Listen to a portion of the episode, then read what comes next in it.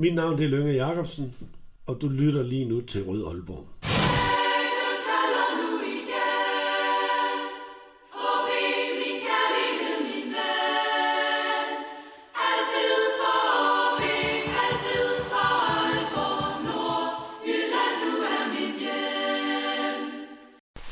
Velkommen til denne udgave af Rød Aalborg, en podcast om AaB, produceret af AaB Supportklub. Mit navn er Lars Høst, og i denne udgave der har vi kun fokus på en enkelt person, nemlig den nu afgåede udviklingschef i AaB, Poul Erik. Og Poul Erik, velkommen til dig. Tak skal du have. Poul Erik, jeg regner mig lidt frem til, at du har en historie med AaB, der strækker sig i over i alt 31 år, fordelt på 4 forskellige perioder. En som spiller, 2 som træner, og så den seneste og længste her som udviklingschef eller træner i klubben. Kan vi prøve at spole helt tilbage til 70'erne, for det er nemlig der, du spiller i klubben. Der har du været i Nørresundby og i B1903, inden du kommer til OB. Hvorfor kommer du først til OB så sent? Ja, det var vel en tid, hvor man ikke skiftede som ungdomsspiller i hvert fald til større klubber.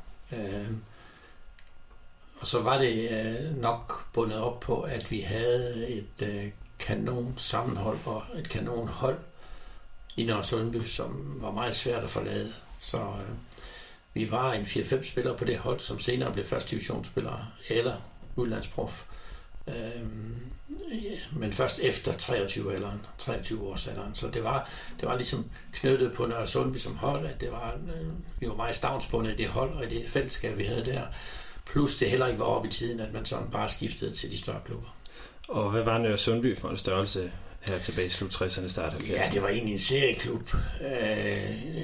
En bydelsklub, en god serieklub, hvor man kendte alle spillere fra de 2-3 skoler, der var i Nørresundby, som man voksede op sammen med, spillede med i skolegården, på vejene, gadekampe, spillede med på træningsbanen i Nørresundby, og så blev det der stærke fællesskab, som holdt så godt. Samtidig var der så en del store talenter i vores årgange, store efterkrigstidsårgange, kan man sige. Så vi fik faktisk sammentømret op til flere gode hold i Nørresundby, som klarede sig helt på lige med, hvad man gjorde i større klubber i Aalborg. Ja, for klubben ender med at være, skal vi sige, prøve at gøre AaB-rangen stridig, men der går så lige nogle år, inden at man er helt oppe i samme divisioner. Ja, og først og fremmest fordi AaB rykkede ned, men det er rigtigt, LB rykkede jo på det tidspunkt i 3. division, og jeg var selv med til som træner og rykkede dem i den næstbedste række i 2. division i 89. Så NB har været op og lege med de i den næstbedste række. Og nu er den jo så nedlagt, kan man sige, næsten, eller sammenslået i hvert fald med Lindholm. Ja, det er jo en historie for sig, tænker jeg næsten. Men nu nævner du et par spillere, som også røg udlandet og i første division. Hvem var det ud over dig, der kom videre? Ja, Henning Jensen kom jo til Mönchengladbach samtidig med, at jeg stoppede, og rejste til København for at læse videre. Og så var Lars Høst en smuttur til AaB i en halvårs tid eller et år og spillede. Carl Johan Brants var en smuttur til AaB og spillede på førsteholdet. Vi havde en, der hed ODS Nielsen, også på det tidspunkt, som egentlig var Lindholmmand, som kom til AaB og spillede på førsteholdet. Og vi havde en, der hed Per Nielsen, som kom til at spille på førsteholdet, både i Viborg og AGF. Så det var faktisk 6 mand, der på et eller andet tidspunkt kom til at spille i den bedste række fra det hold, vi spillede på. Ja, og du kom jo så fra til B1903, men kommer jo så tilbage til Aalborg og Nordjylland igen bagefter. Hvad var dine tanker omkring de her klubskifter dengang? Ja, det var lidt tilfældigt, fordi jeg var faktisk skadet de sidste 2-3 måneder af min B1903-tid, og havde ligget helt stille med en knæskade, som muligvis skulle opereres, men ikke blev det. Så begyndte jeg sådan langsomt at spille med noget optækning på knæet, og spille så en sommerkamp i Utro faktisk mod AGF, hvor der var et par AaB-spillere med. Og det gik faktisk godt, så for første gang kunne jeg ikke rigtig mærke noget i knæet i 3 måneder. Og så er et par af de OB-spillere, der siger, kom der ud til træning i næste uge, når du alligevel går her. Og der var jeg ikke startet nogen steder, heller ikke i Nørresundby. Og så tog jeg ud til træning i AaB, og havde jo lidt fået smag for den bedste række, kan man sige, inden den tid, og så gik det godt på knæet de næste 2-3 uger, og så kom jeg faktisk ret tidligt på første hold, og så gik det derfra. Ja, for du er så i klubben i 5 år, som jeg, så vidt jeg kan se frem til, fra 73 til 78, får 120 kampe og scorer 17 mål. For dem af, som kun kender dig som træner, hvor var du henne på banen? Jeg var mest i den offensive del.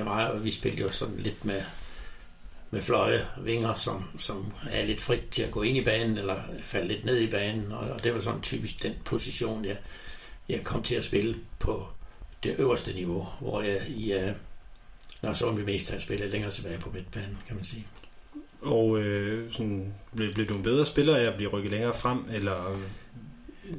Nej, det ved jeg ikke. Jeg tror, jeg passede fint begge steder, men jeg tror specielt min kapacitet, løbskapacitet og preskapacitet, tror jeg ikke var stor nok til, at jeg kunne spille på midtbanen i den bedste række, så jeg skulle ligesom flyttes et sted hen, hvor jeg kunne bruge den største procentdel af mit arbejde på den offensive del. Og det blev så angrebet? Det blev så angrebet, som man kaldte det. Ja, det kalder man det ikke mere, eller hvad? Det kalder man det ikke mere. Nå jo, altså, ja, man kalder det mange ting efterhånden, men vi var ikke rigtige vinger heller. Børge Bak spillede jo på den anden side i mange af årene, eller i nogle af årene, og så havde vi ofte en Monty Espersen eller en forward liggende inde i midten, som var den typiske targetmand, der skulle være i boksen. Vi andre var mere sådan nogle enten hurtige spillere som Børge Bak, eller lidt finurlige kombinationsspillere, dribler som mig, så det blev sådan ofte mange hold spillet på den måde på den tid. Og hvem havde du jo ellers som holdkammerater her i pladsen? Der er jo en Lynge, som de fleste jo nok...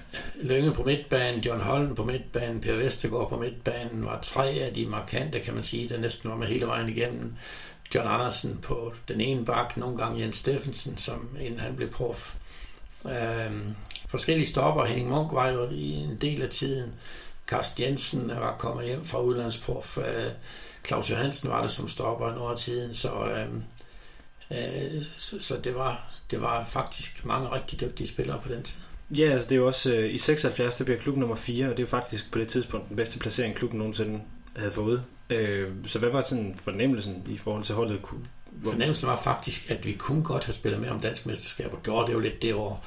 Men der 4-5-76 havde vi kapacitet til at vinde mesterskab.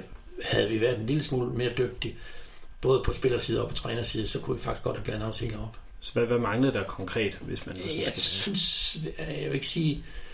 Jeg synes ofte, nogle gange blev vi overmatchet af de bedste hold på det taktiske område, hvor vi måske var spillet lidt på samme måde hele tiden, og ikke ligesom indrettede os efter modstander, eller efter kampens betydning forsøgte at vinde på en eller anden måde. Det var meget det samme, vi gjorde hele tiden. Og det tror jeg, der er nogle modstandere, der lukrerede på ved at ligesom stikke os på de farligste ting, vi havde, og så kunne de selv komme frem og vinde over os. Jeg tror godt, vi kunne have gjort det lidt bedre, hvis vi havde været lidt smartere. Og hvor blev I stikket henne, hvis du kan huske det? Jamen altså, det er svært lige at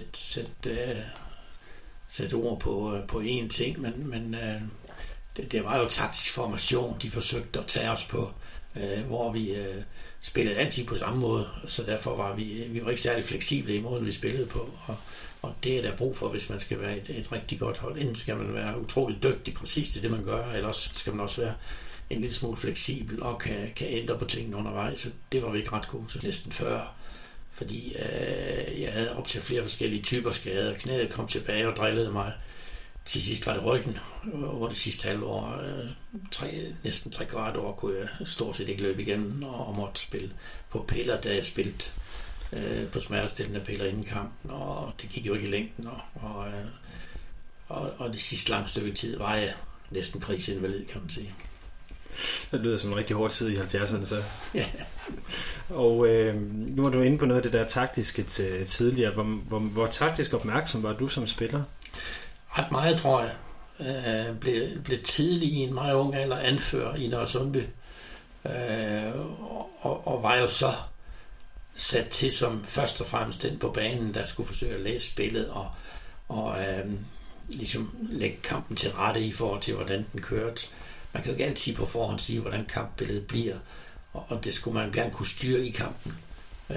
Og det brugte de ressourcer på i forhold til at... Og nu vandt vi meget, fordi vi var et godt hold, og forskellige hold forsøgte jo at stikke os på forskellige måder, og så måtte vi forsøge at komme hjem alligevel. Så jeg tror, jeg brugte ret mange ressourcer på at sige, hvordan kan vi bedst gøre det nu, hvis nu vi lægger ham lidt længere derude til højre, eller trækker ham lidt hjem i banen, eller et eller andet. Hvis de mandsopdækkede nogen, hvad gør vi så med ham? Så det var sådan noget, der kørte lidt i hovedet på mig allerede som meget ung, kan man sige. Og hvor hurtigt... eller hvornår i din karriere som spiller, hvis det er der selvfølgelig, tænker du, at det egentlig er trænervejen, du skal gå bagefter? Jeg tænkte overhovedet ikke. Nej, ikke på noget tidspunkt. Så hvornår falder den idé der så ind? Nej, men jeg kunne ikke forlade fodbolden. Altså, det var en sørgelig exit, hvis man bare skulle være krigsinvalid, og så ikke have med fodbold at gøre mere. Og det, jeg fik at vide af lægen, var jo, at du kan simpelthen ikke holde til at træne 4 gange om ugen og så spille kamp. Og så... da jeg stoppede, fik jeg noget tilbud, som spillende træner var meget populært dengang i serieklubberne, og fik så sådan et tilbud fra Nibe, og det var 2 gange træning om ugen og kamp, så i løbet af ganske kort tid, så kunne jeg faktisk spille kamp igen, og så kunne jeg træne de 2 gange om ugen, uden at have problemer med ryggen. Lejlighedsvis fik jeg lidt tilbagefald, men kunne stort set sådan gennemføre en sæson og spille helt normalt på serieniveau. Så på den måde, det var egentlig en krampagtig forsøg på at holde fast i fodbolden, mere end det var en overgang til trænergerning. Og hvornår finder du så ud af, at du faktisk kan noget som træner, som de andre nok ikke kan? Jeg ved ikke, om jeg finder ud af det. Altså, jeg finder ikke så meget ud af det, at jeg begynder at lægge planer. Men det har været sådan, jeg har været så heldig, kan man sige nu bagefter, at hver eneste gang, jeg stoppede et arrangement i en klub, så fik jeg tilbudt et andet. Jeg har aldrig været ude at søge en stilling. Jeg har aldrig været opsøgende, jeg har aldrig lagt planer, jeg har aldrig forsøgt at lægge en karriere. Så det har bare sådan været tilfældighedernes spil. Så blev jeg kontaktet af AaB, om jeg kunne tænke mig at træne anden hold efter Nibe. Og det gjorde jeg så et par år, så blev jeg kontaktet af Nørresundby, om jeg kunne tænke mig at træne første hold i min barndomsklub, kan man sige. Det kunne jeg selvfølgelig rigtig godt tænke mig. Gjorde jeg det i 4 år. Og så blev jeg kontaktet af HB kort tid efter. Så det har sådan været slag på slag hele tiden. Jeg har aldrig selv været opsøgende. Men det har selvfølgelig været, fordi jeg har kunne lide det, og det har fungeret der, hvor jeg har været. Og så er der nogen, der har syntes, at det kunne være okay at prøve mig af på det højere niveau hele tiden. Så det er sådan, det er gået faktisk. Og hvis vi nu lige bliver her ved 80'erne, for du kommer tilbage til OB som træner for indeholdet i 83. Og... Hvad er det for en, hvad er OB for en klub her i 83? Altså det er jo der OB har haft hele nedturen fra første division og så ned i 3. division. Og så var der en del gamle OB-ledere, der trommede sammen og sagde, at det skal være løgn, vi skal genrejse den her klub med Preben Larsen i spidsen.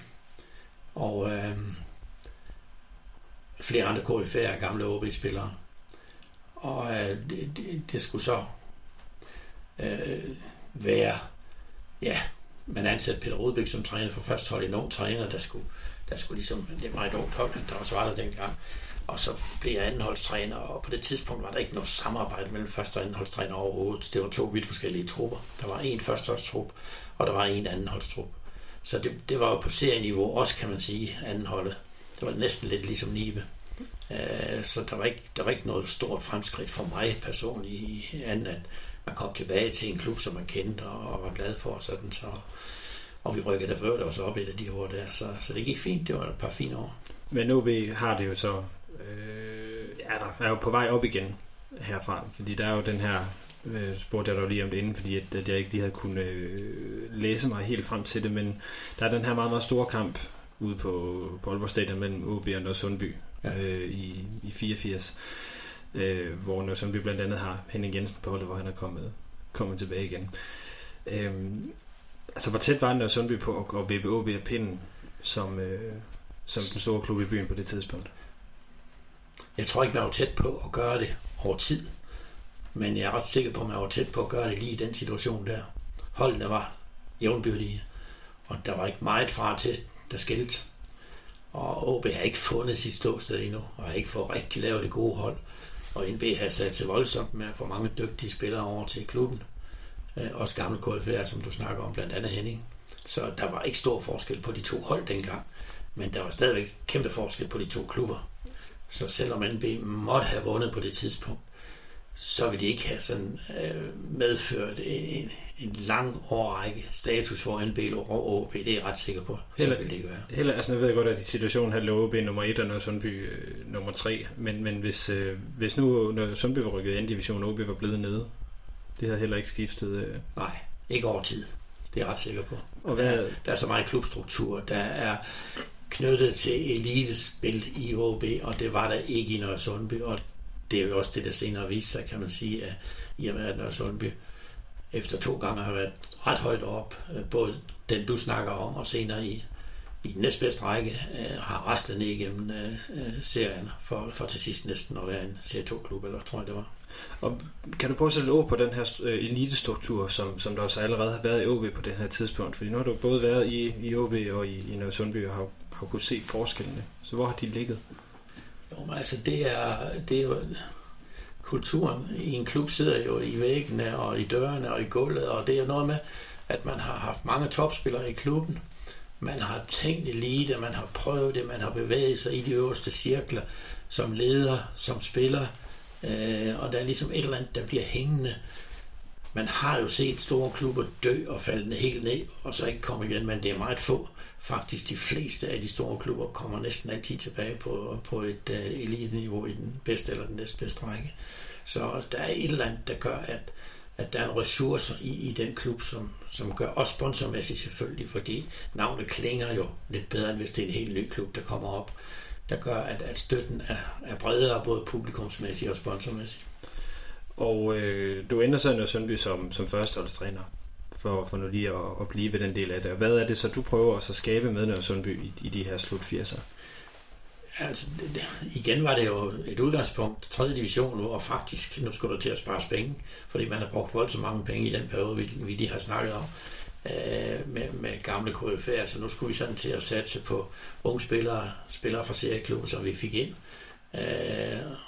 kombineret med enkelte spillere fra det højere niveau. Og der gik et par år med at få det til at fungere, kan man sige, på et lidt lavere økonomisk niveau, og samtidig forsøgte man at samle penge igen til at satse og komme tilbage til et højere niveau. Og blandingen lykkedes, og vi fik faktisk et rigtig stærkt hold samlet i 87-89, specielt 88-89, og endte jo så også med at rykke op i den næstbedste række.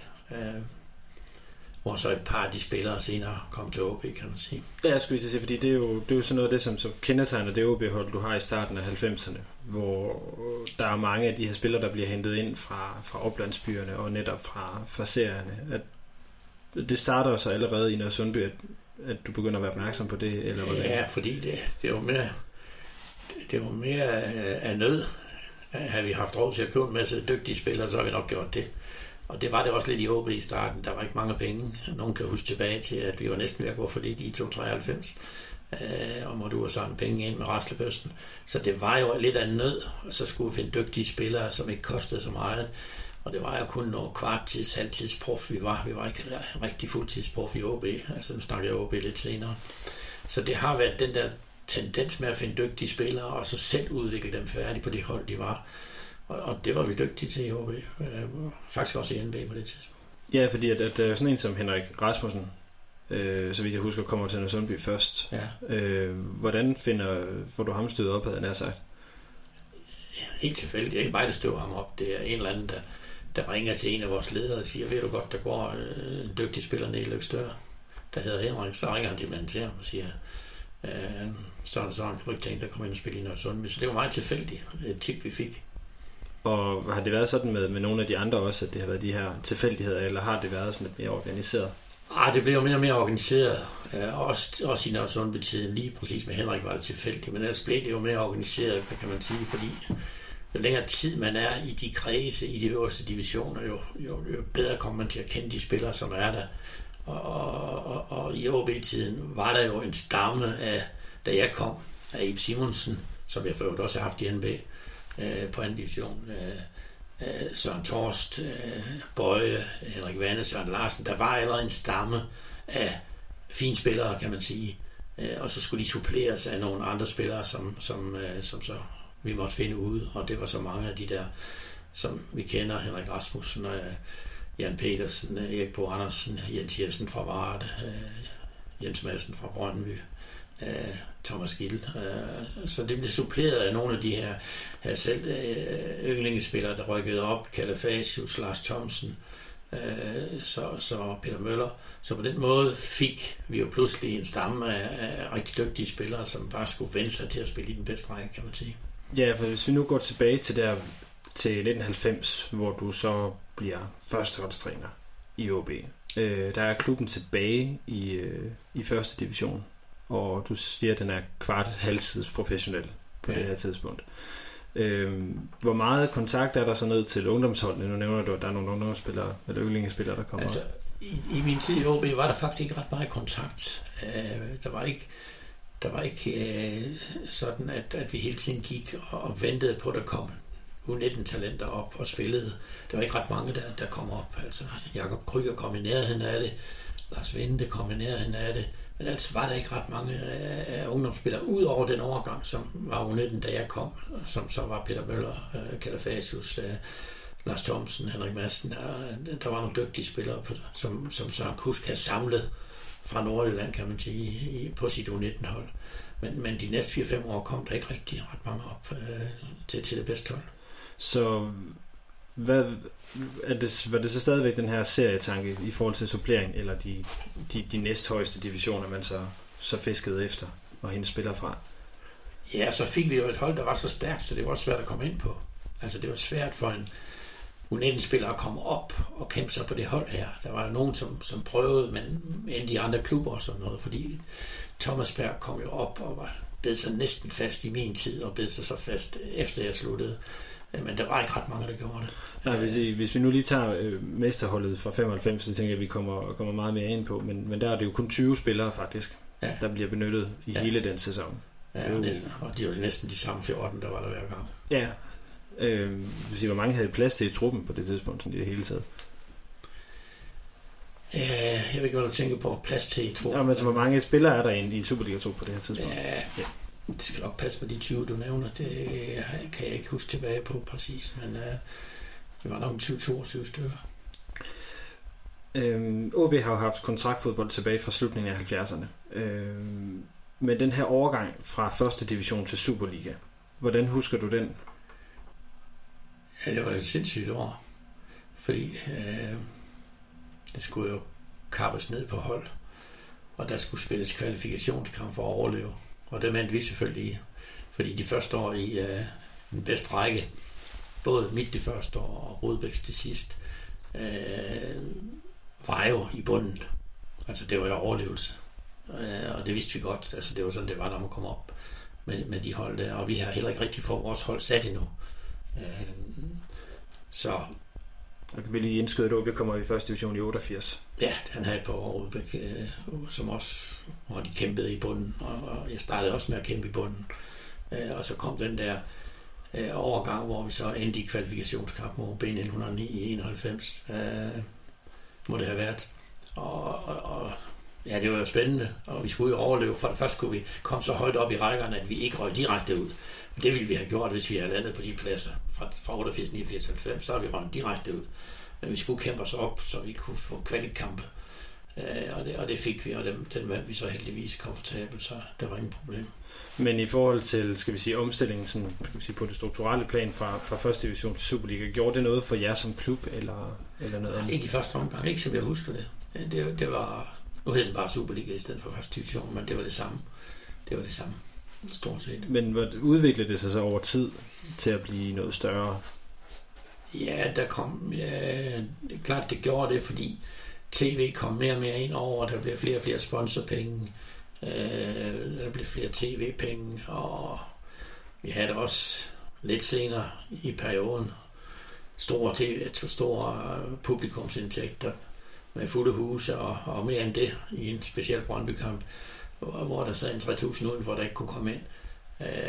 Så pludselig øgede indtægterne hen over 293, og det gjorde selvfølgelig, at vi kunne få Peter Rasmussen hjem fra Stuttgart, at vi kunne købe Jersø tilbage fra Brøndby, da de ikke ville have ham mere, at vi kunne få Jens Madsen over, da heller ikke de ville have ham mere.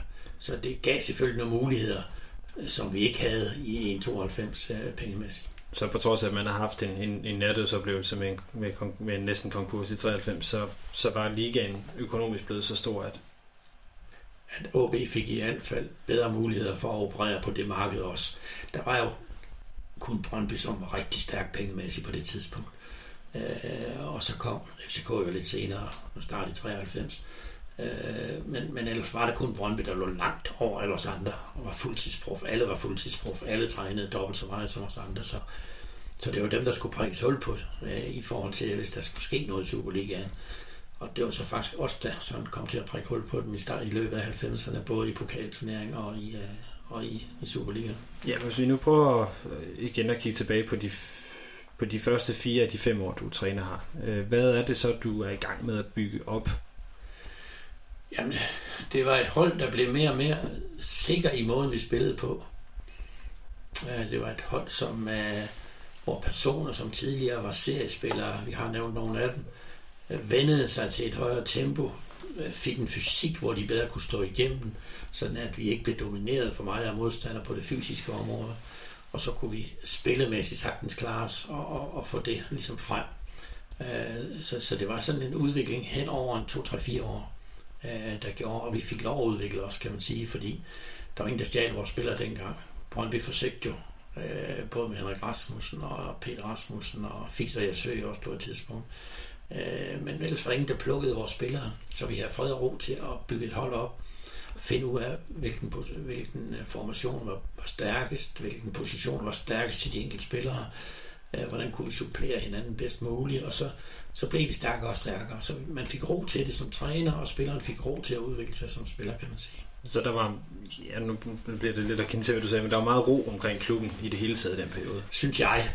Ja. Altså, der har sikkert været tanker og idéer rundt omkring, som ikke er blevet involveret i, men jeg synes, jeg har ro til at passe mit trænerjob, sikkert også fordi der var kontinuerlig fremgang, også på placeringer i løbet af de sidste 3 år. Ja, og bare sådan lige for lige at få afklaret, var du fuldtidsansat derude på det tidspunkt? Nej, ikke i starten. Jeg havde fuldtidslærerjob, da jeg startede i 90. Gik så ned på halvtid. 91, 92. Og blev først fuldtids i løbet af 93, tror jeg det var. Og altså nu er der mange, der sådan tænker på det som det her meget, igen det her meget, meget taktisk tænkende træner. Hvornår begynder din måde at spille på ligesom at få eller blive udviklet og egentlig også manifesteret i holdet? Det var også en kontinuerlig udvikling, både formationsmæssigt og hvad kan man sige konceptmæssigt. Man blev inspireret af noget man så undervejs. Hvad kunne det være? Jeg blev for eksempel meget inspireret, da vi mødte Deportivo Coruña i 93, i forhold til at ændre en lille smule i vores trebaks system, måden at spille på med de tre. Og jeg tror, det var det, der slog sådan rigtig igennem i 495 efter den inspiration. Men også af de andre Superliga-klubber, man mødte, at der var ting både på det fysiske og det taktiske område, man sådan hele tiden måtte justere en lille smule og blive udsat for, hvad modstanderen gjorde ved os, og jo bedre vi blev. Så det var sådan en kontinuerlig ting, kan man sige. Og det, som jeg synes er vigtigt, det er at gøre enkeltspillere bevidst taktisk ind på banen, sådan at de selv kan være med til at ændre tingene. Måske i samarbejde med, at man snakker med dem under kampene. Men man kan ikke bare stå og joystick derude, og så få det hele til at fungere. Man er simpelthen nødt til i det daglige, det ugentlige arbejde at have involveret spilleren så meget, så nogle af de tanker, man har, de sidder også i spillerne, så de ligesom er let at få med den vej, som man gerne vil. Og det bliver måske også lidt det samme, eller lidt en gentagelse af, hvad jeg spurgte om før, men når du så først er blevet fuldtids, hvordan er det så, du... Fordi nu, OB har et meget stort trænersetup i dag, hvor der er mange forskellige typer trænere og folk omkring holdet. Hvor mange havde I dengang? Der var kun mig. Der var kun dig. Og hvor meget havde du så mulighed for at præge de her spillere? Fordi det er jo ikke dem alle, der var på fuld tid, som du siger. Nej, de kom jo første år med dig. De arbejdede jo alle sammen til klokken 12 stykker, og så kom de over med dig. Og så trænede vi om eftermiddagen 2:30, eller hvad det var. Så egentlig havde jeg ikke mere tid til at præge enkeltspillerne, end hvis vi havde været amatører og trænet om aftenen. Altså stort set tidsmæssigt var det det samme. Og hvad gjorde du så for at få nogle af de her ting ind i hovedet på? Var det samtaler, eller hvordan kørte det? Ja, det er jo alt, hvad der foregår på træningsbanen. Det er jo alle øvelserne. Det er jo samtaler før kampe, efter kampe. Det er jo evaluering af enkeltspillere, der hele tiden skal forsøge at bevidstgøre i den retning, man gerne vil. Så det er også noget, som løber over måneder og år. Ja. Men hvad hedder det? AaB finder også ud af, at det er i 94, at Sepp Piatek skal være træner. Hvordan var den beslutning for dig som chef, når du ved, at du har et år mere, men der kommer en ny bagefter? Ja, den var selvfølgelig lidt overraskende. Og vi fik det ovenikøbet at vide i optakten til en, vi havde. Vi havde ofte optakt til hjemmekampene op i Hammerbakker i handelsskolens lokaler. De har nogle kursuslokaler deroppe. Og der var vi samlet, og så pludselig så kom bestyrelsen op til vores 40-års taktikmøde og kom ind og bekendtgjorde den glædelige nyhed, som de synes det var. Og jeg var lidt overrasket, må jeg sige. Jeg tænkte sgu egentlig ikke over det dengang. Fordi jeg delte jo okay, og vi spillede jo, og vi vandt jo en del, og vi lå okay i turneringen osv. Men jeg kan da godt se nu bagefter, at hvis vi har tabt de første 2 kampe efterår 14, så var jeg der over endnu med i Brag. Efterår 94, eller hvad? Efterår 94, for han blev ansat. Vi fik det her at vide i maj 94. Mm. Så det var en måned, og det var et år, og 2-3 måneder før min kontrakt udløb, at det blev ansat. Jeg tror, der var enkelte personer, eller nogen i bestyrelsen, der allerede havde set for sig, at nu skulle Sepp altså til at træne OB allerede fra efterår 94. Men hvad er det så, der lykkes for jer i den sæson? Altså, bliver det lige pludselig lettere at være OB-træner for dig, fordi at du... Nej, jeg tænkte, at jeg som sagt, jeg er sådan lidt naiv på de områder der. Jeg tænkte overhovedet ikke på det. Jeg tænkte, det er sgu fint, at han skal træne om et år. Alt det andet, det er overhovedet skænke en tanke. For min kontrakt udløb jeg alligevel om i år, så de skulle jo ansætte en på et eller andet tidspunkt, så naiv var jeg. Men så gik vi jo hen og vandt 5-2 over FCK, og 3-0 i OB, og 4-1 over Brøndby på hjemmebane. Vi startede med at vinde 3-4 kampe, sådan lige med en masse mål. Så var det ligesom uaktuelt pludselig, og, for dem, der måtte have tænkt den tanke, og så føre den ud i livet. Og så kørte vi jo videre i samme spor, stort set resten af året. Hvornår har du en fornemmelse af, at det hold her rent faktisk kan vinde mesterskabet? Ja, det får jeg i løbet af efteråret 94. Efter de der meriterende sejre og fantastisk spil, vi har, specielt i starten, så begyndte holdene jo at spille mere og mere taktisk på os, når vi lå nummer 1 det meste år. Ikke hele året, men det meste år lå vi nummer 1. Og så skulle vi jo virkelig vise, hvad vi var lavet af, fordi det er svært at vinde, når folk begynder hele tiden at spille efter os taktisk. Men spillerne og holdet var stærkt nok til faktisk at klare sig igennem det der. Så i løbet af efteråret 94 ret tidligt tænkte jeg, det her det kan fandme godt blive til noget stort. Og er der, uden at der er nogle spillere, der nødvendigvis skal have fremhævet som for andre, og selvfølgelig ikke så mange, så vi kan næsten åbne alle sammen, men hvor er der ligesom ligger nogle præstationer, hvor du tænker, okay, det der, det havde jeg ikke lige set komme? Nej, man kan jo aldrig helt regne med, at det skal gå op i en højere enhed, men der er sådan en selvforstærkende ting i et hold, når man begynder at finde flow. Kommer man først i et eller andet flow som hold, så er man meget svær at stoppe, fordi det giver spilleren masser af selvtillid. Det giver holdet en tro på, uanset om vi er bag 1-0 eller hvad vi er, så vinder vi nok den her kamp alligevel. Så der er sådan en flow, der man styrker holdet mentalt. Og der var altså nogle stærke spillere på det hold, også mentalt. Først og fremmest så blev det jo krystalliseret bagfra af den der trepakkæde, som man sagde, de stod rigtig godt. Det er jo sådan et udtryk, man brugte dengang. Så var EB i midten og Thorst og Bøje på hver side, så var vi altså rigtig stærkt derhjemme, også når Gil faktisk havde en fin sæson som målmand. Og så var det sjældent, der blev lavet mere end et mål på os, og ofte holdt vi nullet. Og det er et godt udgangspunkt for et tophold. Ja, det er i hvert fald noget, der sådan, går igen, når vi så kigger på mesterskabet i 99, som var, jeg ved godt, du ikke havde en anden del i det, men det var et hold, som jo nærmest aldrig tabt, i hvert fald aldrig lukket mål ind. Men der har også været de her tilfælde, som du siger, for Jens Høgh tilbage, og så får Jens Madsen ind også. Hvad er det for to spillere i forhold til dem, som du havde i forvejen? Jens Madsen var noget tidligere end Jens Høgh, og Jens var jo en spiller lige til vores hold, kan man sige. Jeg tror, han blev kasseret i Brøndby på sin mangel på fart, fordi han var en meget dygtig kombinationsspiller med visioner i sit spil, teknisk præcis i sine afgørende ting på den sidste tredjedel, have blik for tingene og kunne også score mål. Så han var og passede utrolig fint ind i vores, for vi havde fart i forvejen. Vi havde både Peter Rasmussen og Erik Bo, så vi havde ikke brug for mere fart, kan man sige. Vi havde brug for en til at kitte det sammen med vores midtbanespillere. Og specielt Henrik Rasmussen som den store kitter ind midten, og så Jens Madsen og Peter Rasmussen var jo de tre kreatører, kan man sige, længere frem på banen. Så han faldt utrolig godt ind. Jes var lidt anderledes, fordi Jes var jo blevet flyttet fra en offensiv position tilbage som sweeper i Brøndby.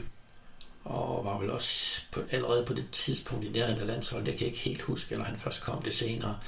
Men i hvert fald, så Skovdal ville jo ikke spille med sweeper. Han ville jo spille med en flad firkæde, og der synes han ikke, Jes var god nok. Han ville spille med en mere markant stoppertype end Jes. Og Jes jo havde sine store præferencer i spillet med bold, og kunne læse spillet og lukke huller osv. Og så var han pludselig billig til salg, og det passede perfekt, fordi Søren Thorst havde jo revet ledbånd over, hvis ikke det var korsbåndet da. Så vi stod og manglede en til Bærs kæde, og derfor gik han ind faktisk og erstattede en helt anden type end Thorst. Jeg vil sige, fordi det lyder som en meget elegant trebakkæde, man så slutter sæsonen af med. Ja, og det spillende var vi gode i forvejen.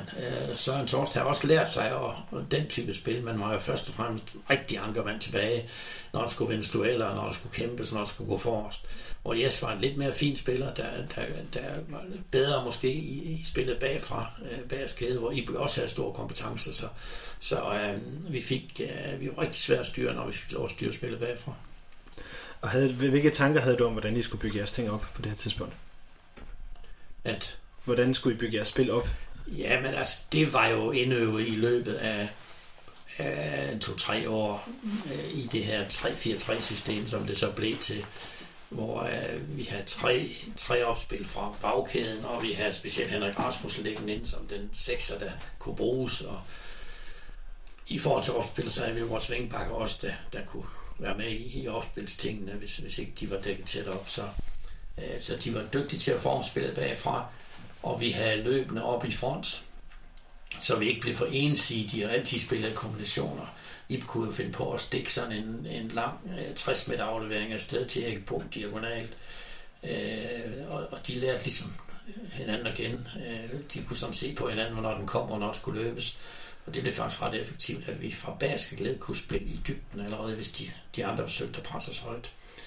Så havde vi også et våben der. Så vi var sådan lidt fleksible, og Peter Rasmussen var fantastisk til at komme fra øverste linje ned og finde hullerne i midtbanen, modtage bolden og dreje rundt, vende med mand i ryg og komme videre derfra. Så vi havde flere strenge at spille på, kan man sige. Nu nævner du lige det her med wingbacks, fordi det er jo sådan noget, som er kommet tilbage senere i måden OB spiller på, med at man meget gerne vil have de her backs med frem. Hvor integreret var det for jer på det her tidspunkt? Altså i 3-4-3-systemet er det en del af spillet. Altså der skal de være der. Man kan sige, hvis man kun har en firkæde bagerst, og så stadigvæk spiller med offensive bak, så bliver det en lille smule mere risikabelt. Men stadigvæk med at have det brede spilpunkt, gør, at hvis det bliver flyttet frem på banen, så kan vi få vores vinger eller vores kantspillere, hvad vi kalder dem, yderste midtbanespillere til at gå ind i banen og lave overtal derinde. Så det betyder alt andet lige, at modstanderne er nødt til at tage hensyn til at dække bredden lidt af, og så bliver der en lille smule plads mere ind centralt på banen. Så det er en vigtig ting at have breddespillere liggende på den rigtige højde, kan man sige. Ja, hvis vi lige går tilbage så igen til selve sæsonen 94-95, fordi der er jo så den her meget, meget efterhånden famøse mesterskabskamp ude på stadion mod AGF. Hvordan husker du den? Ja, altså nu bagefter, så kan man måske have tendens til at glemme, hvor spændt man var. Fordi det blev jo ikke rigtig spændende. Men man var jo frygtelig spændt. Vi havde jo flere chancer. Selvom vi tabte, så kunne det jo godt være, at FCK ville slå Brøndby. Så vi havde desværre tabt kamp, eller desværre, det ved jeg ikke. Man kan næsten sige heldigvis nu bagefter. Kampen før tabte vi over i Brøndby 2-1. Havde vi spillet uafgjort derovre, så havde vi været mester og skulle så have fejret mesterskabet efter en udebanekamp. Nu blev det rigtig dejligt efter en hjemmebanekamp. Men det kunne jeg have glippet. Vi var spændt, og vi var nervøse. Jeg var også, og jeg kan godt huske, vi var samlet om natten før, sov sammen, og taktik med at gik en tur i skoven, og så videre, så videre. Vi forsøgte sådan at... Og så op i Hammerbakker? Nej, i det her tilfælde var det ude på kursuscenter, ude ved vores college, som ligger ude i Aalborg Østen, ude i Vejgaard. Hvor, ja, hvad meget af det dengang? Det var ikke college på det tidspunkt, jeg kan ikke huske det, men... jeg tror, det var kommunedata, der havde den dengang. Ja, så det er vist KMD, der lå der. Ja. Så en på stadion, og ja, hils på AGF'eren, vi kendte dem, og de kunne jo få bronze ved at vinde over os, så det var ikke en ligegyldig kamp for dem. Og Rødbæk ville sikkert også gerne lave et resultat i AGF, kan man sige, og vinde over os. Sige, selvom det var en skamklub. AGF bliver så også 2 og vinder mesterskab året efter, så det er jo heller ikke et dårligt hold, skal man lige huske. Det var et fantastisk hold, de havde jo, hvis man kigger tilbage på spillerne. Og det var virkelig et godt AGF-hold, og de var i gang med at bygge op. Jeg kan huske, der er nogle forskellige indslag fra 95 med det her mesterskab. Der er et billede, jeg kan huske, hvor du sidder ude på trænerbænken, eller inde i jeres holdskur der, alene lige inden kamp går i gang, der ser du en anelse nervøs ud, som jeg husker det. Sådan, gider ikke rigtig forholde dig til, at der er et kamera. Nej. Eller en journalist. Jeg var nervøs. Altså, det var en stor kamp. Men på den anden side, så tror jeg ikke, man var mere nervøs, og det var spillerne jo i hvert fald heller ikke, end at man kunne godt takle, der skulle være den der spænding, for man skulle være på tæerne, man skulle yde sit bedste, og jeg skulle være klar til at ændre i kampen, for det var den sidste kamp. Så hvis ikke tingene gik, som de skulle, så skulle jeg stort set have plan B, C og D klar i forhold til, hvad AGF gjorde, og hvad stillingen var, og hvor langt vi var hen i kampen. Så alt havde jo kørt i hovedet på en de sidste 2-3 døgn, og alle planer var klar, og den skulle vindes uanset hvad. Og heldigvis fik vi jo ikke brug for de planer, men det kan vi så bagefter se, at det var godt nok. Ja, Erik Bo, han var i hvert fald i hoplet den dag. Det var han, og så får vi et par let mål. Dårlig opdækning måske på Jørgens Park, det første kan jeg huske, og vi får et par let mål i starten, og Erik er også klar til at udnytte dem, og det var også en kamp, hvor man næsten kunne se, at hvis han får chance i dag, så scorer han. Altså, han var så tændt. Og den der evne til at finde det der rette spændingsniveau i de store kampe, det er vigtigt at spillere, der kan det, og det var der rigtig mange på det hold, der kunne. Så kan du huske, hvordan var dagen efter, altså efter kampen? Hvordan var oplevelsen? Det var jo fest hele natten, så jeg oplevede ikke så meget dagen efter. Det var i hvert fald først op på dagen. Ej, det tænkte jeg også på selve dagen, hvor jeg over AGF, selvfølgelig. Ja, altså alt det, der foregik bagefter. Jeg havde jo ikke i min vildeste fantasi. Jeg havde troet sådan et eller andet med, at vi lige skulle mødes og have noget at spise, og så tillykke med mesterskabet fra klubben. Det der var jo fuldstændig vanvittigt. Og det var jo lidt Metax Orle, som sørgede for det, en stor del af det. Med optog gennem byen og det hele, som var hovedsponsor dengang. Han var fantastisk til sådan noget festivitas, og det, jeg tror det overgik alles forventninger, og det var en fantastisk aften jo. Både tiden på stadion, inden vi kom afsted, busturen igennem byen, oplevelsen på Rådhuset, oplevelsen i Jomfru Annegade, hvor der var så meget trængsel, at jeg næsten ikke kunne se, hvad man tænkte. Jeg finder lige, som I lytter ikke kan se, jeg finder, han har en af de her gamle tipsbladbøger fra årets kampe i 95, hvor der netop er nogle billeder fra stadion og en jomfru Anegade, der er meget fyldt sådan på en af de der fantastiske dage, hvor man ikke selv bestemmer, hvor man går hen. Ja, og så havde vi et værtshus, hvor spillerne kunne åbne vinduet på første sal, og så blive hyldet af alle de der mennesker i Jomfru Anegade, og de stemlede jo bare sammen. Det blev næsten kaotiske tilstande, og det gjorde det for øvrigt også på stadion. På et tidspunkt fik vi over et pokal ind mod banden, som var cementbande, og der stod små børn, og folk pressede jo på bagfra, for at komme tættere på, for at hylde spillerne. Og på et tidspunkt var der lige ved at opstå panik, for de der børn, de blev klemt, og det kunne være rigtig farligt, så vi blev alle sammen pludselig, nu skal I løbe ud på banen, alle er nødt til at løbe ud på banen, for at få tilskuerne væk, så de der stakkels børn, der stod i forreste række, de ikke blev, jeg nær sagt, mast ihjel, fordi det var virkelig lige ved at være kaotisk, faktisk. Jeg tror engang, det var tilladt at løbe ind på banen, men det tror jeg, at tilskuerne, de var lige glade med. Det blev det i hvert fald den dag. Hvilke ambitioner fik du ud af at vinde et mesterskab på den måde? Ikke nogen. Ikke nogen? Nej. Det er samme som tidligere. Altså det var anden gang, hvor jeg var sikker på, at nu er jeg færdig med at træne. Første gang var, da vi rykkede op i den næstpladsrække med NB, og jeg tænkte, nu når jeg sgu ikke mere. Sådan. Ikke sådan noget, jeg gik og sagde til mig selv hele tiden, men det var bare sådan instinktivt, det er sgu fint det her og slut med det. Og så hygge sig på et eller andet niveau med fodbold. Og sådan havde jeg det faktisk også efter mesterskabet. Det var ikke sådan, at det satte griller eller tanker i hovedet af mig i forhold til, hvad skal der nu ske, og nu skal jeg jo have et eller andet karriere osv. Så jeg blev ansat og skulle til at organisere ungdomsafdelingen, sådan at vi fik lidt mere styr på talentudviklingen fra august 95. Og så ville skæbnen jo, at vi kom i Champions League, fordi Dinamo Kiev havde dummet sig. Og pludselig så var Børge Bak alene på kontoret og skulle ordne alt omkring Champions League, hjemmekampe, UEFA til forordnet, der kom og skulle undersøge, og den stakkels mand her var totalt overbebyrdet. Så jeg kom kun til at arbejde med Champions League hele det efterår 95 i forbindelse med at se modstandere, finde hoteller på rejser og hjælpe på alle de mål i måden, som jeg nu kunne.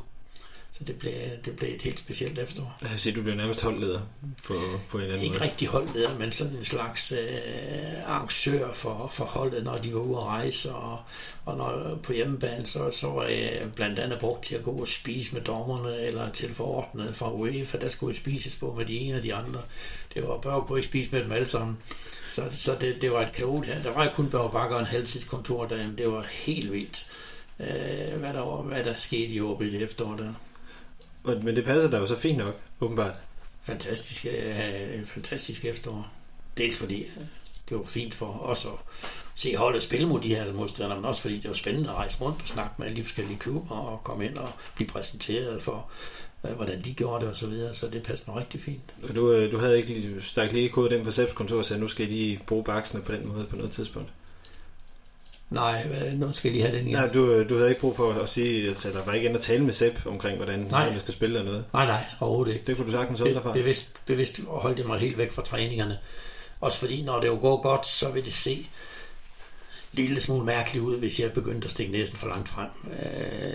Og så ovenkøbet for en træner, der var så meriteret, som Sepp var, så det holdt det mig fuldstændig fra. Men du ender også med at få tilbudt et andet trænerjob i Norge. Også helt tilfældigt.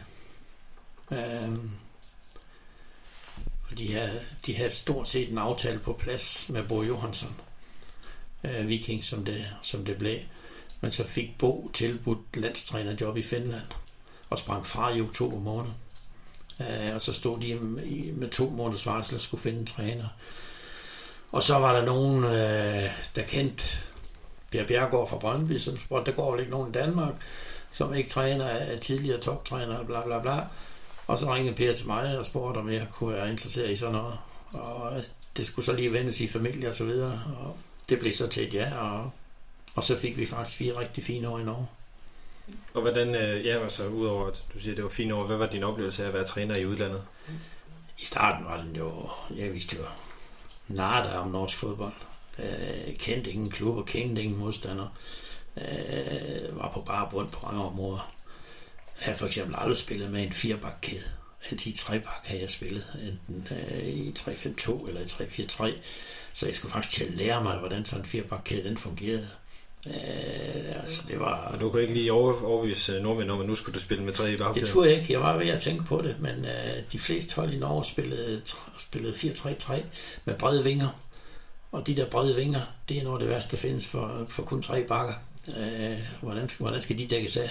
Så skal man til at holde sin vingebakke hjemme hele tiden. Og så bliver det nærmest 5-3-2 i stedet for, eller 5-4-1.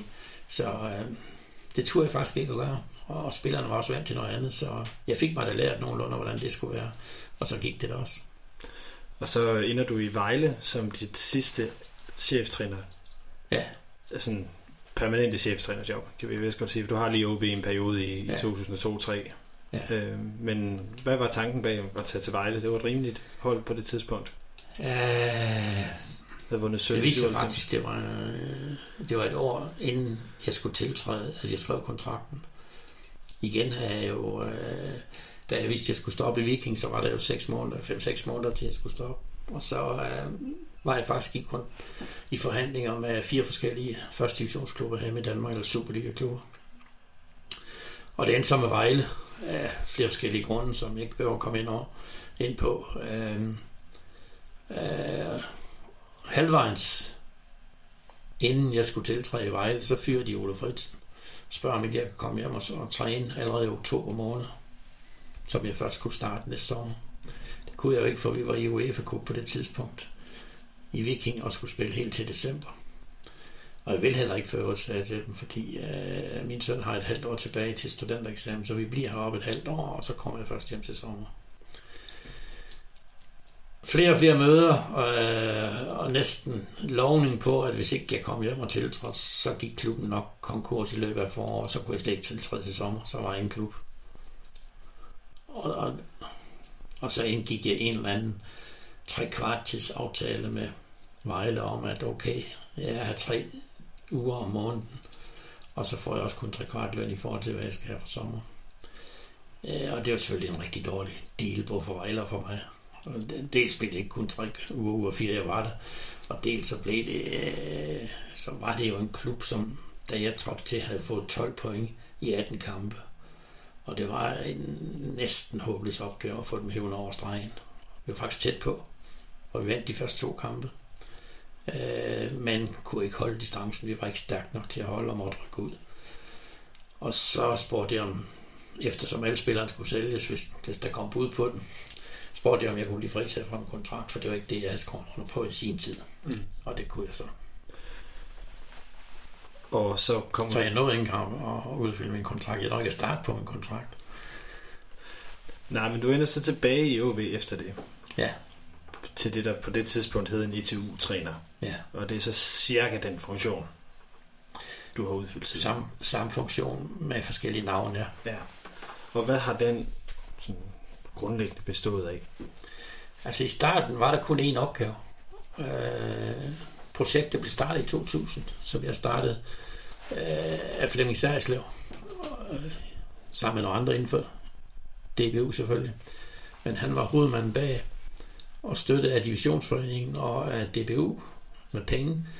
Så skulle alle Superliga-klubber skulle have sådan en træner, som ikke måtte være holdtræner, som kun skulle tænke udvikling for de landsholdsspillere, som var i klubben fra U18 til U21. Så man skulle kun servicere de spillere egentlig, i forhold til at lave ekstra træning med dem, lave udviklingsplaner med dem, sørge for deres hverdag hang sammen skolemæssigt, sportsmæssigt, evaluere tilbage på alle deres kampe, og have et samarbejde, der gjorde, at vi fik optimeret de bedste spillere i hele Danmark. Det var det, der var DBU's tanke. Så egentlig var det den eneste jobbeskrivelse, der var i starten. Og hvem drejede det sig over med AaB-spillere på det her tidspunkt? Dengang? Ja. Det første år var det Michael Silberbauer, som måske havde været på ungdomslandshold. Jeg tror ikke, Thomas Augustinussen havde. Ikke sikker. Men Silberbauer havde nok været på et eller andet tidspunkt på et U19 eller et U18, det kunne jeg forestille mig. Men der var ikke så mange landsholdsspillere. Og så kom de jo sådan i Lindstrøm deroppe af, man kan sige, ud over at kun servicere landsholdsspillerne, så servicerede man jo de andre spillere, som ikke var landsholdsspillere, men som vi synes i klubben havde lige så stort potentiale som landsholdsspillere. Så det bliver sådan, så det blev en større gruppe end kun landsholdsspillere. Ja, fordi det har også været meget, meget få kunder skulle forholde sig til Silber til at starte med. Ja, men på et tidspunkt skulle man have 6 landsholdsspillere for at kunne få sådan en træner som en ITU-træner. Og der var et år, hvor vi kun havde 5 landsholdsspillere, der blev vi smidt ud. Så vi var væk fra projektet i et år. Og hvornår var det? Jeg er lidt usikker. 6-7 stykker, tror jeg. Det var i hvert fald før. Altså jeg kan sige, på det tidspunkt var Helenius og Kusk U19-spillere. Og en mere, men i hvert fald de to. Ingen af dem var på U19-landsholdet. Mm. Og fordi de ikke var det, kunne vi ikke få ITU. Året efter var de begge to på U20-landsholdet. Og vi kunne godt se, at de var store talenter og sådan noget, men de var ikke til at hugge stik i. Det var helt klare regler dengang, så vi måtte ud, og så året efter så røg vi ind igen. Men du har jo så ikke kun udført den her funktion med, at tage sig af talenterne på den her måde. Det har virket lidt udefra set, som at du har siddet og været, som mange nok vil sige det, siddet og ligesom lagt nogle taktiske linjer for, hvordan er det OB skal spille, hvordan er vi gerne vil uddanne jeres spillere. Ja, det er jo sådan, det er. Man sidder i en klub, og man er der hele tiden, og man træner sammen med førsteholdet hver dag, og man er med sammen med U19 og U17-træneren til at lægge tingene til rette, sådan som vi gerne vil spille. Så bliver det jo tit sådan, for jeg er den gennemgående figur, hvor U17 og U19-træneren tit skiftes ud efter et år, eller 2 eller 3. Så den gennemgående figur, kan man sige, vil jo være medbestemmende på alle de her ting mere end nogen anden. Mm. Så derfor bliver det ofte sådan, når man bliver inddraget i strategi og i koncept og spillestil og alt muligt andet. Det er klart, man gør det. Også i beskrivelser af det. Hver klub bruger de ressourcer, som er i klubben til at udfylde de job, som nu måtte være. Så hvor mange fingeraftryk har du så fået sat på OB's spillestil? Eller på den måde, man tænker fodbold ud på Hornevej? Det var et stort spørgsmål. Hvor mange fingeraftryk, den er lidt svær. Men man kan sige, nu er jeg jo ikke den eneste, det er jo team. Det er jo team, og det er jo dialoger, og det er jo samarbejde. Og det kan da godt være, at det nogle gange går lidt mere i min retning, i andres retning, fordi jeg har været den gennemgående figur. Men jeg vil sige, når jeg ser AaB holde spillet i ungdomsrækkerne, så vil jeg gerne have, at jeg kan genkende dem som et OB-hold. Altså, sådan spiller vi. Sådan forsøger vi at spille. Det er ikke altid, det lykkes, men sådan forsøger vi at spille. For det er også den måde, vi laver den bedste udvikling for enkeltspilleren. Uanset om vi så måtte vinde eller ikke vinde. Men der er nogle tanker bag ved det også. Og det synes jeg i høj grad har kunnet igennem årene. Jeg kunne genkende OB-hold, når jeg ser dem. Og hvad kendetegner så et OB-hold? Hvad gør, at du kan kende dem, når du ser den spille? Altså, man kan sige næsten, det ligner lidt 95-holdet. Vi vil gerne spille bagfra. Vi vil gerne bygge spillet op bagfra. Vi vil gerne være dominerende. Vi vil gerne have mange teknisk dygtige kombinationsspillere på banen. Vi vil også gerne kunne spille direkte og veksle imellem, hvis det er sådan, at det er det, der er det mest effektive. Så jeg kan næsten sige, det er klart, det er min filosofi om fodboldspil. Det ligger jo tæt op af sådan, som min egen hold, de spillede, dengang jeg selv var cheftræner. Og det er sådan, mange af de tanker har jeg selvfølgelig forsøgt at få indført i hele AaB-stilen og i hele ungdomsafdelingen også. Og hvor meget har den udviklet sig i de her 19 år, du har siddet i den her udviklingsrolle?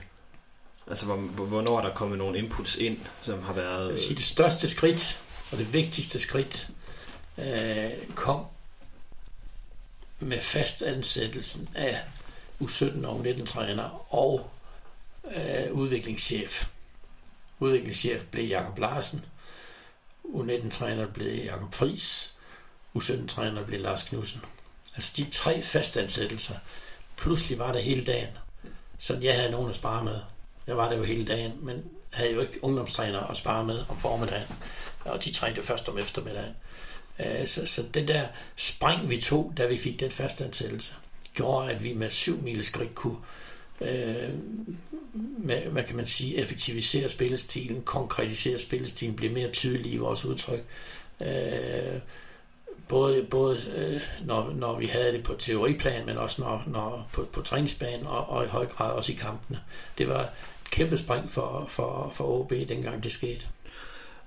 Og jeg tror, at en af de ting, jeg fiskede efter, det er, at som man var ude at tale om efter Champions League eventuelt i 2008-9, at man, eller de havde været ret inspireret af nogle af de ting, som Villarreal havde gjort. Ja. Hvad var det konkret? Ligesom jeg havde en stor inspiration af Deportivo, så fik jeg stor inspiration fra Villarreal. Måden de spillede på med offensive backs, selvom det kun var en firkæde. En sekser ankermand, som jeg selvfølgelig ikke lige kan huske navnet på. Det skal sikkert være Marcos Senna, hvis jeg ikke lige præcis. Fantastisk landsholdsspiller dernede fra. Og så havde de to fløje, to yderste midtbane, som gik ind i banen. Og det var så Gazzorla fra højre side. Fantastisk spiller. Og så var det Pires fra venstre side. Så var det livsfarligt, når han kom derind og kunne stikke med sit løb og sit spil op igennem banen. Så det der med at få fløjene ind i banen og bakkerne op, det var den store inspiration, vi fik derfra. Og så skulle vi så finde den balance, som kunne blive effektiv med de spillere, vi nu havde. Og det startede vi så med faktisk med at få Dalsgaard på førsteholdet til at være meget offensiv, og så rykke Kusk ind i banen i den side. Det var sådan begyndelsen til det, efter vi havde mødt Villarreal. Så det er, man kan sige, vi kørte det ind på vores ungdomshold, men det blev efterhånden også eksperimenteret med på vores førstehold. Også fordi masser af de spillere, der spillede på vores førstehold, de havde været på U19-holdet, så de var vant til lidt noget af det her. Så det blev implementeret langsomt i det hold, som så senere blev mester i 14. Ja, og hvor har der været andre tidspunkter, hvor I har taget sådan nogle, skal vi sige, mere markante sådan flyt på, hvordan I vil gøre ting? Fordi det er sådan en ret tydelig ting, og det er jo sådan en ting, man stadigvæk taler om, kan man sige, med de høje bakser og kanterne, der trækker ind. Jeg tror, det her er det mest markante. Jeg kan ikke sådan huske, i min tid, at der har været lavet store ændringer. Det her var den helt store, kan man sige. Og så er der nuancer i det med bakkerne, og der er nuancer i det med kanterne, der går ind. Nu kan man sige, nu er der en lille smule på vej på førsteholdet i forhold til at spille en lille smule anderledes, nemlig med 3 centrale midtbanespillere, som gør, at man bliver mere fleksibel end centralt. Måske. Jeg vil sige, hvad gør det i forhold til den her, jeg vil sige, holdende sekser, som du talte om før? Også lidt, ja, men det er også en holdende sekser, hvis man har en sekser og to otter, som der eksperimenteres lidt med nu, og også på andre hold AaB's.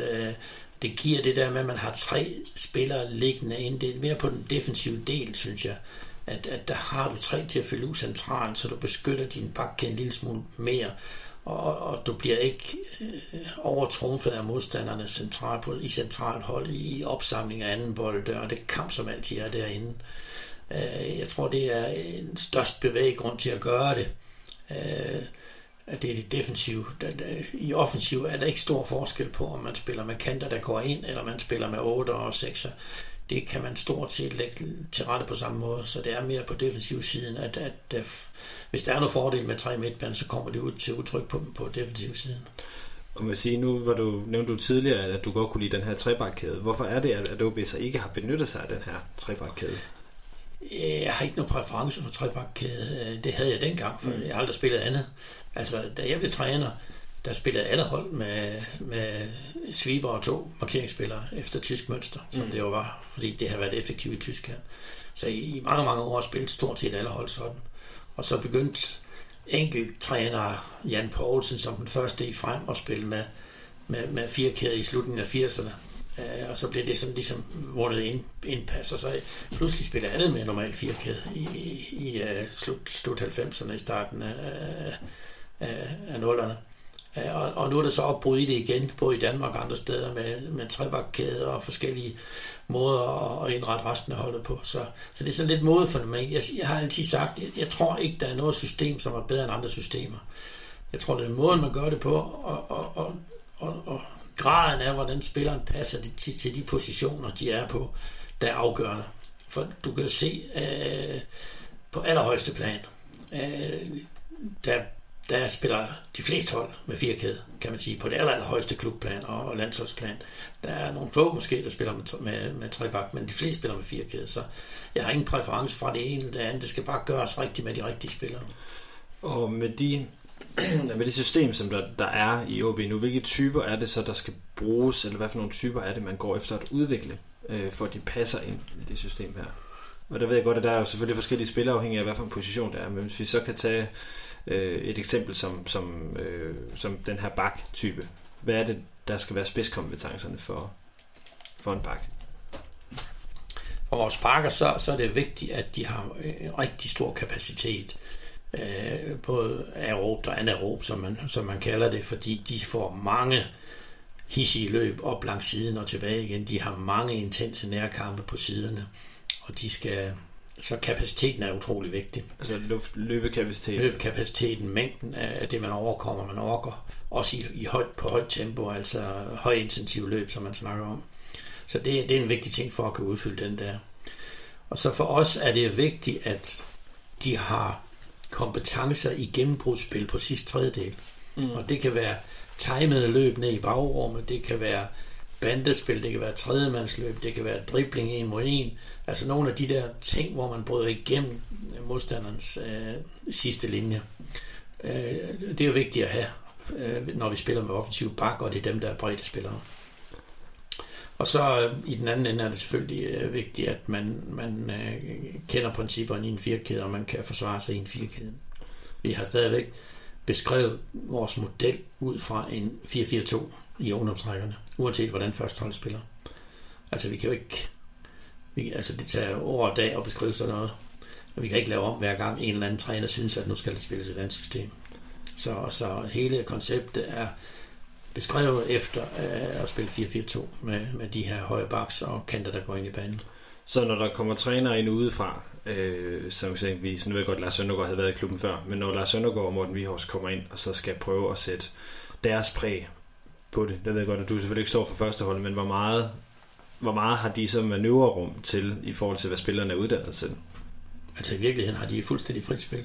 Det står i alle trænerkontrakter. Det er enhændigt sætter man holdet op og bestemmer, hvordan det spilles.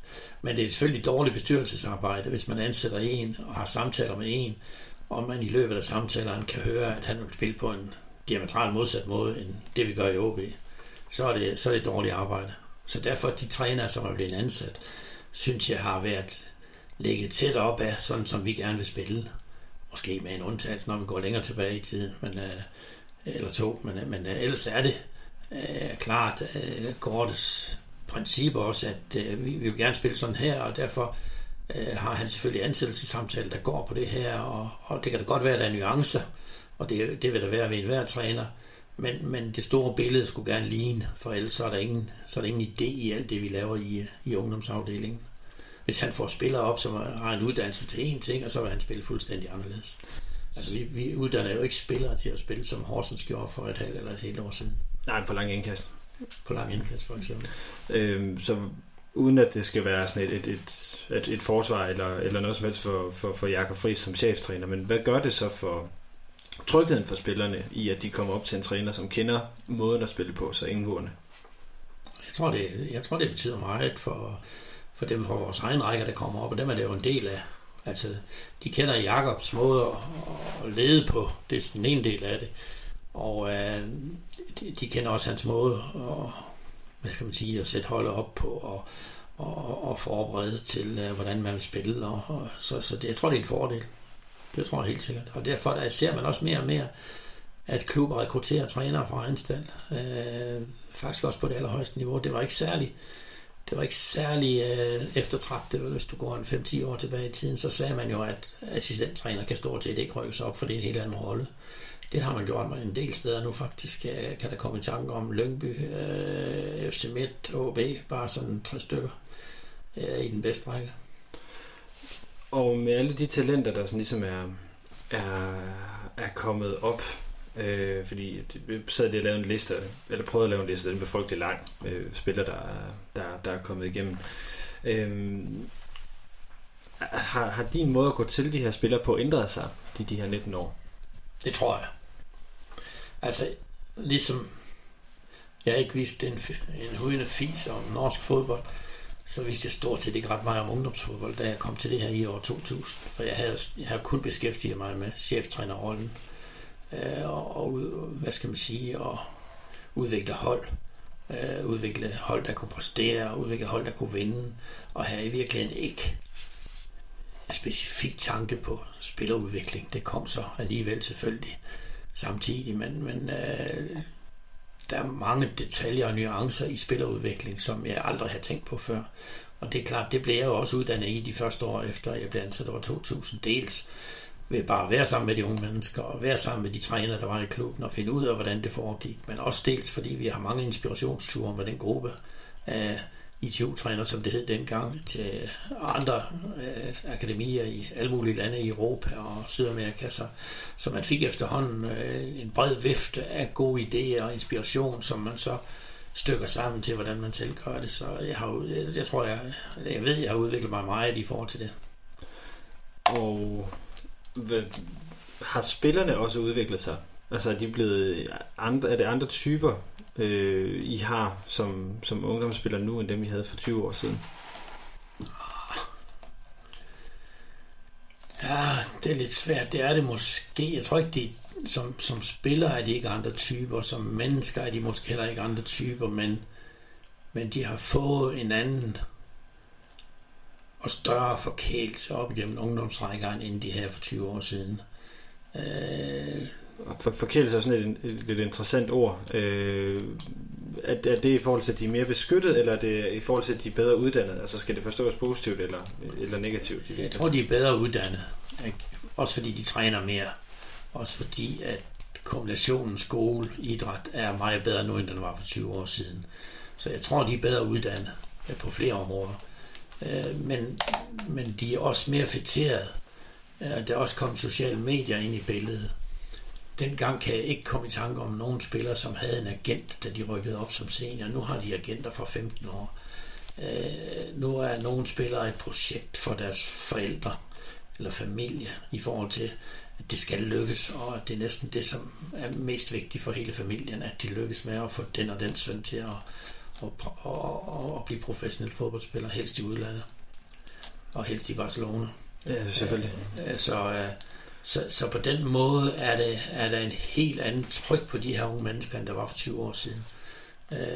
Ikke nødvendigvis et tryk, som jeg synes er positivt, men det er der faktisk. Vil sige, har du så stået som bliver ved med at kalde det ITU-træner? Jeg ved godt, det er ikke det, det hedder. Men hvordan har du så stået i den her rolle, og så skulle håndtere det? Eller hvad har du gjort for at håndtere det? Jeg tror nok, jeg har forsøgt at nedtone det med de her spillere, sådan at det ikke blev alle de her udenomsting, som blev afgørende for det. Men det blev mere det, man præsterede på banen, og det, man lavede på træning, og måden, man trænede på, at det blev mere det jordnære i forhold til fodboldspillet, som afgjorde, om man lykkes eller ej, frem for alle de her frygtelige udenomsting, som i virkeligheden kun generer mere, end det gavner. Og af alle de her sådan, spillere, som jeg har siddet og lavet lister over, nævner jeg bare lige et par stykker, og det bliver så, Thomas Indevoldsen og Joachim Mæhle og Lasse Nielsen, som jo er nogle af de her få OB'er, der har formået at blive i udlandet her inden for de sidste 19-20 år, af dem, som er kommet op. Hvor har I siddet ude på OB, så tænkt over, hvorfor er det, at de kommer hjem igen alle sammen så hurtigt? Nej, jeg har ikke. Jeg er ikke sikker på, at der er nogen i OB, der har tænkt det. Altså, det er jo en mekanisme i fodbold. Du kommer til en klub, og for nogens vedkommende kommer du til en klub, hvor du kommer til at spille. For andres vedkommende, så bliver træneren fyret og spiller alle systemer, og så spiller man pludselig ikke. Og så klart, at så får man en dårlig periode i den klub. Og så er nogen, der siger, at danske spillere ikke er mentalt moden nok til det, og det tror jeg ikke rigtigt på, at det er det, der er forklaringen. Spillerne har været gode, hvis de er i de rammer, hvor de præsterer godt. Men hvis de pludselig kommer et sted hen, hvor der bliver forlangt noget andet af dem, end det de er vant til at være gode til. Jeg plejer at sige, hvis man skal til at lære en elefant at kravle i træer, så er man næsten mislykkes, inden man starter.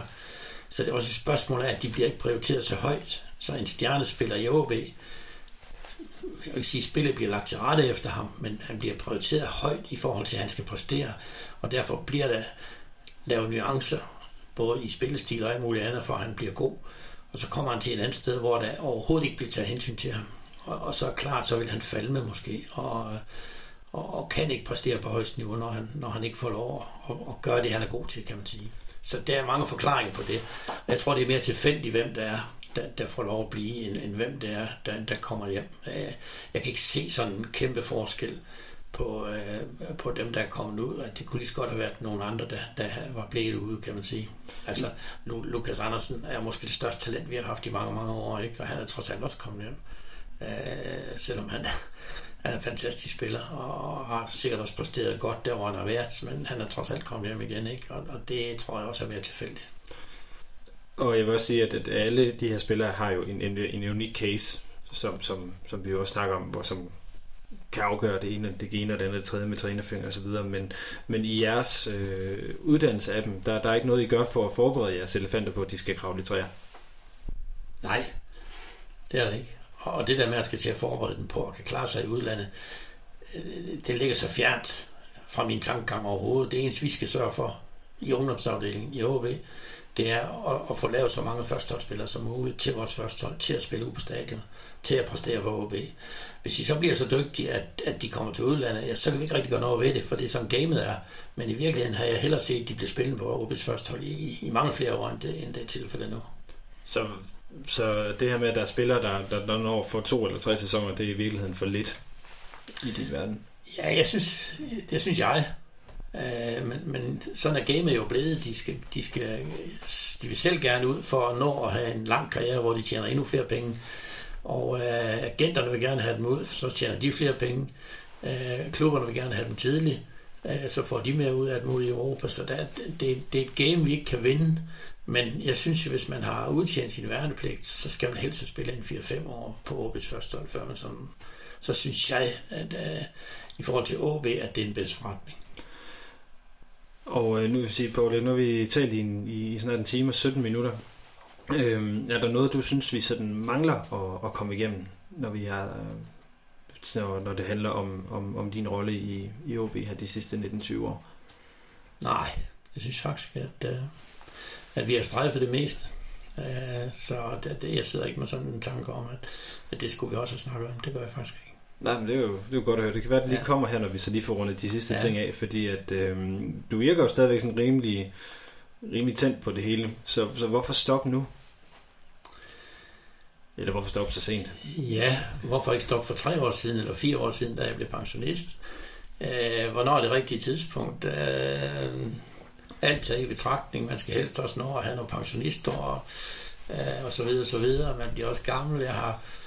Jeg har da noget mere besvær med at stå på en træningsbane nu, end jeg havde bare for 3-4 år siden. Også fordi jeg har 2 kunstige knæ nu, og er lidt besværet af at komme rundt, og så videre, så videre. Så jeg synes sådan, når alle faktorer var lagt sammen og trukket fra og divideret, så synes jeg, det skulle være nu. Og det tror jeg stadigvæk på, at det er et rigtigt tidspunkt. Og nu nævner du selv det her med, at man måske kunne være stoppet tidligere. Har du haft nogle af de overvejelser om, at nu skulle det være nu? Ja, de sidste par år har jeg gået lidt med tankerne. Også fordi min kone er kommet på pension for et par år siden, så vi havde sådan en eller anden plan for 5 år siden. Det skulle nok være samtidig. Men så hænger man der, og så kan man alligevel ikke rigtig få stoppet, og så videre, så videre. Så der skulle nogle andre faktorer til for at skubbe mig helt hen, hvor jeg tog den beslutning der. Og kommer du til at holde dig helt væk fra OB og fodbolden? Nej, det gør jeg ikke. Det kan man ikke, tror jeg ikke. Jeg kommer selvfølgelig til at følge kampe og så videre, og jeg har også netop lavet en aftale med Gård nu i dag, at jeg skal sådan bruges lidt ad hoc til, hvis der er nogle ting, som giver mening for OB, og som giver mening for mig. Så der bliver sådan en meget løs tilknytning der. Ja, som eksempelvis at købe ud med kagemand til spillere, der ikke er der. For eksempel. kan jeg så lige sige, det er det, der er sket her i formiddags også. Men ellers, Poul Erik, nu rammer vi snart en time og 20 minutter, så jeg vil sige tusind tak for, at du havde lyst til at komme her forbi og fortælle, skal vi sige det lidt overfladisk, omkring samtlige, eller de her 31 år, du har i alt haft i AaB. Vi vil lige udnytte chancen her, hvor du sidder med mikrofonen til at kunne tage dig på ordet. Næste år, der er der 25 års jubilæum for mesterskabet 95. Ja. Kunne du have lyst til at uddybe lidt mere omkring det ved en anden lejlighed? Omkring jubilæet eller omkring mesterskabet? Ja, bestemt. Jeg synes altid, det er spændende at snakke fodbold. Og nu får jeg ikke brugt al min energi til det hver dag, så det kan vi sagtens lave en eller anden aftale om. Det lyder godt, fordi det vil jeg jo så lige allerede tease til jer, der lytter med, at ligesom at vi i år også markerer 20 års jubilæum for 99 mesterskabet, så kommer der selvfølgelig også noget for vores allerførste mesterskab til næste år. Men ellers så vil jeg sige på vegne af alle OB-fans, tror jeg godt, jeg kan tillade mig at gøre. Tusind tak for din indsats for vores klub de sidste mange år. Og igen tusind tak, for du har lyst til at komme her forbi. Det var en fornøjelse. Det var godt, det er jeg glad for at høre. Tusind tak til alle jer, der har lyttet med. Det er jer, vi er her for. Mit navn er Lasse Ydhegnet. Vi lyttes ved. Tak for nu.